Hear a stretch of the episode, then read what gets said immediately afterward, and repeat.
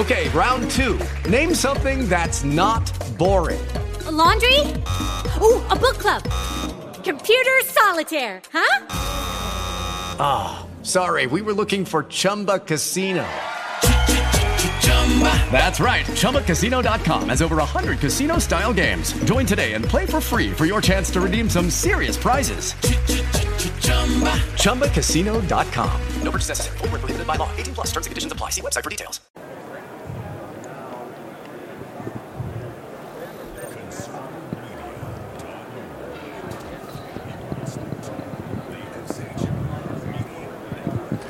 And welcome back to another special edition of SHR Media and the Sackheads Radio Show, live with the bloviating Zetman here at Freedom Fest 2017. I'm your host, Sackhead Clint, here with two very special guests on the floor of Freedom, Freedom Fest. Gentlemen, thank you so much for being with us. We're here with Mr. Mr. Bob Chitester from Free to Choose Network, uh, as well as Mr. Neal McCluskey from Cato. Gentlemen, uh, good, good evening. Good evening. How are you doing? I'm doing very well, sir, and, and thank you very, gentlemen, very much uh, for being here, gentlemen. How are you enjoying Freedom Fest so far? Well, it's quite entertaining. Uh, have you been here every year? This is my first one, actually. It is. Yeah, I'm a little embarrassed to say that, but I haven't been to any until now. Wow. I wanted them to get the first nine out of the way, work out the kinks, and I'd come to ten. and how have they done? Uh, pretty good so far because I'm here. So yeah, well, right. Otherwise, you'd have waited until, until I, the kinks out I was the years. missing link in the right. previous nine years. I was wondering what the, what was missing, and now now, now we know. you know. So yeah. well, well, thank you. Uh, how you, is this your first, sir? No, no, no. I was here at the very first and the second, and I skipped two or three, came to another one, and skipped three or four more, and back again. Outstanding. Are you guys working together on a project? In a way, yes, uh, but from different angles. okay. Uh, one way to put it is I'm the media side, and Neal is the wonky side, the intellectual side. Yeah. So what, what are you working on specifically? Well, so uh, I don't want to actually take any credit for what, what we what what Bob has done a lot of work on, but it's actually my boss, uh, Andrew Coulson, had this vision. Really, maybe ten years ago, he started telling me about it uh, for a documentary that was kind of like Carl Sagan's Cosmos, and then Free to Choose with Milton Friedman, and he wanted to make this sort of uh, really engaging, visually entertaining way to explain sort of to America why you want a free market, profit, freedom in education. And so he created something called School Inc. that talks about that. Where I come in is I knew his ideas, but then sadly Andrew passed uh, about a year and a half ago, right before this was finished. And so I sort of talk about the education content part of it. And so, what's the thrust of School Inc? What is the what is the goal of the project, and uh, where do you see it going?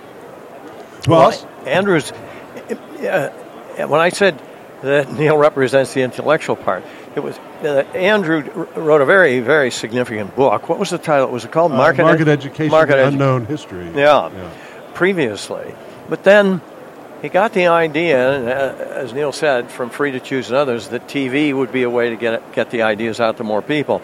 Right. He'd never done television at all, and he talked to me about it. I had I created Free to Choose with Milton Friedman, and he called me, and I tried to talk him into coming into our group. Kind of, we would be his base of operation, and he would have none of it. He was determined to go out and and and just wade his way through creating this TV series and the result is just so fresh as a result of that. There's this, this kind of bubbly, bounce around the world, look at what's going on spirit that Andrew brings to it. And, and uh, his basic thrust was why, why do we look at, if we look at the world and the progress that's been made, say, in the last 30 years, pick almost any category you want. Mm-hmm I'd say even medicine, which is come pretty germane right now, well, right? Yeah, mm-hmm. and but somewhat surprising in terms of his thesis. But it, it's managed to be uh, to, to be private enough that it hasn't suffered what education has. All, every one of these areas has advanced dramatically, but education hasn't. Right. And his question was, well, why does innovation in education stall? Why does it stop? You'll, you'll, you'll learn of a teacher who's doing fabulous things, but nobody else copies them. Apple comes out with a phone, and instantly they've got five competitors. Right. So that was basically his way of looking at. In effect, it's it's not a program about school choice, although that's how it's being labeled and attacked. But school choice is one way that I think Andrew would say you would get that kind of innovation. And what's what's the other way? And, and I assume you're working on this as well. Well, so and so ultimately, this became School Inc., which has been running on PBS stations, um, and he goes beyond school choice. So when we talk about school choice now, typically people think, well, we'll give some people a voucher so they can pay to go to a private school, and usually that's supposed to be a nonprofit private school, one that already exists. And what he's saying goes far beyond that. He says certainly school choice, as we think of it now, is better than being assigned to a school based strictly on your home address. Right. So it talks about private schools now are good. Uh, charter schools now, which are sort of public private hybrids, are good. But none of this really embraces innovation and competition and profit. And, and profit is always demonized, especially in education. Where people say, How dare you profit off of kids? But think of what profit Unless it's a teachers union. Yes, but if you talk to any teachers union people, you would always get the impression that teachers are just recouping the costs of whatever it is they're spending to educate and are actually making no money. Right. Because profit is not something they would They're ever negative have. money. They don't even afford houses or cars They're or just hoping to break even from the cost to do the educating. Right. And so, but that's actually uh, it's it's sort of this mindset in education that nobody is actually making a profit unless somebody outright says we want to make money off this. Regardless, Andrew is showing. He's not saying he's showing in this documentary how that profit motive causes people to try new and innovative things, and then when they're done and they make money, that's a signal to everybody else. We should do the same thing. And that's how you get excellence going to scale. That's how you get innovation constantly. And we should have that in education, but we don't, in large part because we demonize anything private in education, but we especially demonize the idea of profit. Absolutely. And is is there a way to translate the, the profitability not only in the school as a whole, but in in the uh, curriculum as well? Because and, and the reason I bring this up is uh, there's there's huge discussion right now. We're based out of California, which is uh, horrible. Everything is uh, is Common Core. Um, even even in charter schools, you know the, the, the charter schools and, and the public schools, because the SATs are now based on that, they, they stop teaching for about two weeks while they teach kids how to take a Common Core style test. They administer this test and then they go back to teaching. So, is there a mechanism in place in terms of competition for, for or profitability for curriculum to where schools could also choose their particular curriculum and the more successful ones um, could, could be profitable? Yeah, and that's all part and parcel of school choice is the idea. He doesn't talk about really profit for curriculum makers. What he talks about is if you have a free system, and this goes beyond now profit. If you have a free system, you have people with different conceptions of what education is, how to measure it, how to get it, able to pursue the education they want for their kids. And there's actually a big part of this that's just about how you have peace and harmony in mm-hmm. society. Ironically, people say if we force everyone to go to the same schools that are controlled democratically, we'll all learn to get along. Totally wrong. Absolutely. All it does is force people into sort of a, you know, to the death, political death competition. Say, if I want what I want for my child, I have to make sure you can't get what you want for your child. And what he's saying in this documentary, in addition to profit and the free market, is freedom itself is crucial. And that would mean lots of different curricula. Not no more of this government saying the only way we measure education and success is through standardized tests. Yeah. That may be useful for some people. It may not be useful for others, and we should let you know that thousand flowers bloom. Yeah, that look that would be useful in, in, in the trades, correct?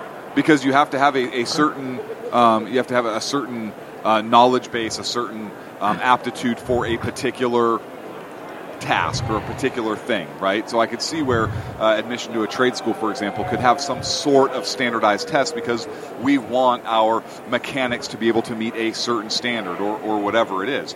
Um, but when you're talking about, you know, education is interesting because we, we teach kids uh, how to memorize dates, right? To memorize things and and what to think based on not necessarily how to think. Um, and I think we've kind of seen a, a degradation in um, the quality of uh, product, and I would argue innovation uh, in our country as a result of that. Uh, so, does your project address how we go about? I mean, teachers' unions a lot of money, um, a lot of money in California, a lot of money nationwide. Um, is there is there a mechanism in place or a plan for how you combat that in order to achieve what you're talking about? Well, I, I, what occurs to me is this is this point, Uh, and it goes to the Common Core. It goes to this question of standards that you raise. What do we mean by that? What are we saying when we say, "All right, we're going to have this Common Core. We're going to we're going to have a set of standards"? I think what we mean is we're searching for some certification that at the end of the process, the individual involved is going to have certain skills, etc., and and they're going to be able to perform at a certain level. And that's why we have licensure, for example. And that's not the source of judgment on the part of almost anyone who's in the real world, you look to the reputation. I, have debated the question of what would happen if you didn't license. Milton was very strong on this. If you didn't license physicians, how would you know? Well, all kinds of ways. First of all, I'm absolutely certain in today's world there would be probably numerous websites that were evaluating doctors and telling you which place to go. It would be the Angie's list of, of medical uh, uh, people. Yeah. But another way you judge would be did they graduate from the University of Michigan or from some community medical school somewhere? Right. Or maybe they got their medical degree online, all of which could be options.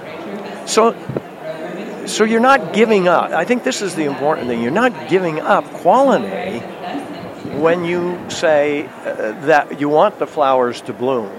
You want the competition, and we don't we don't need the standards in that context. Yeah, look, yeah. the measuring stick is the market. Yeah. Well, and there's right to that point. I mean, the research on teacher licensure shows it has no meaningful connection whatsoever for the performance of the teacher and the performance of the students. I think important. You are you're asking how do you combat the teachers unions? Yes. And that's a huge problem because, as you know, especially in California, they have a gigantic amount of money, and of course, they're full time lobbying a legislature. But School Inc., Andrew Coulson's documentary, that's the way to do it is documentaries like this which in a really engaging sort of non-ideological at least in no way that you immediately sense ideology right. in an entertaining non-ideological way put something out that lots of people watch and get the message out to them and that's what we haven't done a great job in school choice certainly of doing that uh, and and this documentary really takes us very far in the direction I think we need to go. That's what I'm saying. I don't know if you've heard, just kind of on the point of teachers' unions. I think that the story came out uh, either earlier today or, or late yesterday. Um, the, the, teacher out of Berkeley, California, she's a she's a middle school teacher. Um, she's a, a, major player in uh, By Any Means Necessary and the Antifa group. Um, was arrested.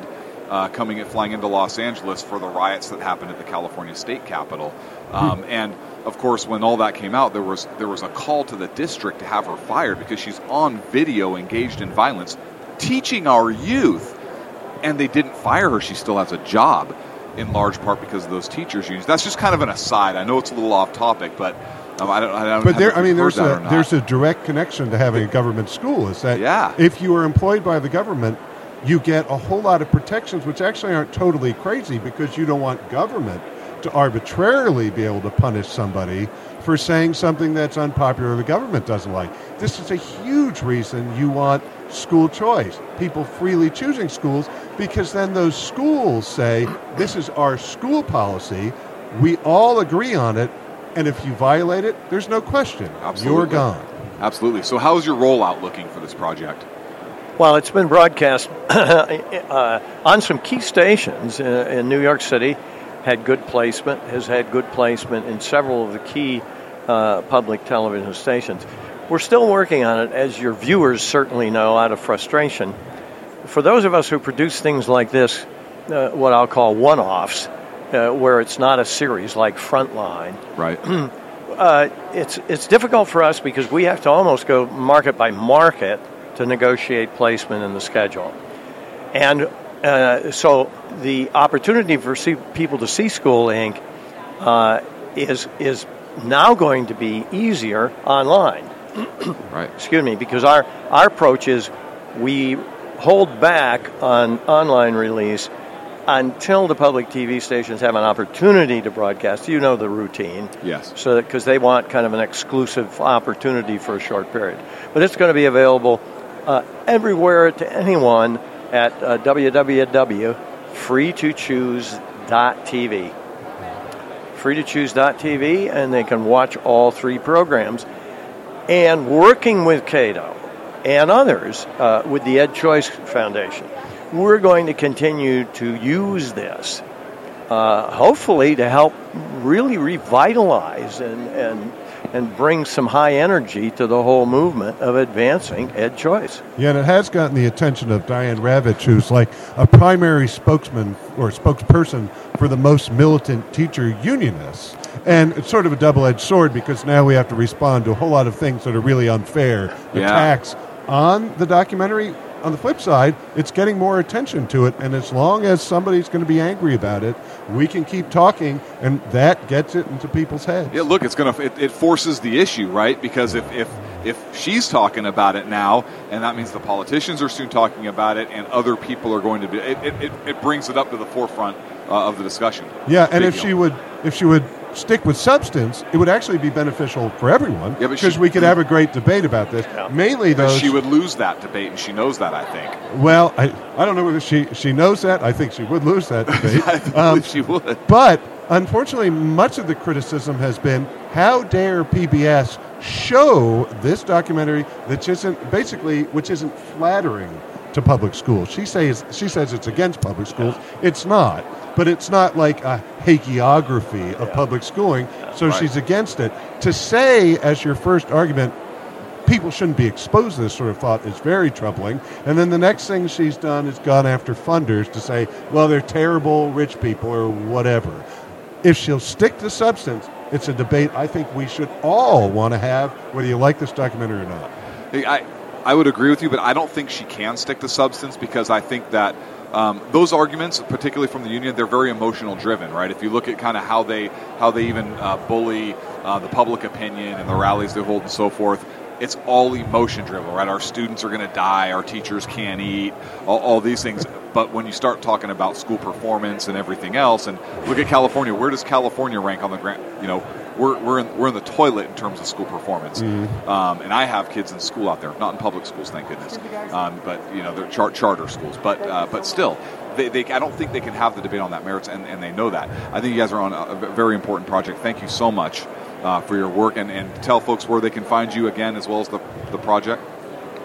Well, I'm at uh, Cato, uh, so it's www.cato, cato.org. I also have to put in a plug Absolutely. for our book about Andrew Coulson, which is Yes. Educational Freedom, Remembering Andrew Coulson, Debating His Ideas, if you want to learn more about him and really go in depth in his ideas. Uh, and so there's part of it is on the Cato website, but it really takes you to... www.freetochoose.tv is where the videos are. Well, we have a second website, uh, which is freetochoosenetwork.org, and that gives them a broader sense of the kind of work we're doing. And where can people find the book? Uh, that's also on Cato's website, so www.cato.org. Outstanding. Gentlemen, thank you so much for being with us. I really appreciate your time as well as your work on this project. Uh, ladies and gentlemen, that is all for right now. Uh, we want to thank our guest uh, here today. Very important project. Uh, I've been Sackhead Clint live from Freedom Fest 2017 with the Bloviating Zeppelin on the board. We'll be back live tonight for our 8 o'clock show. Thank you for joining us, and we'll talk to you later.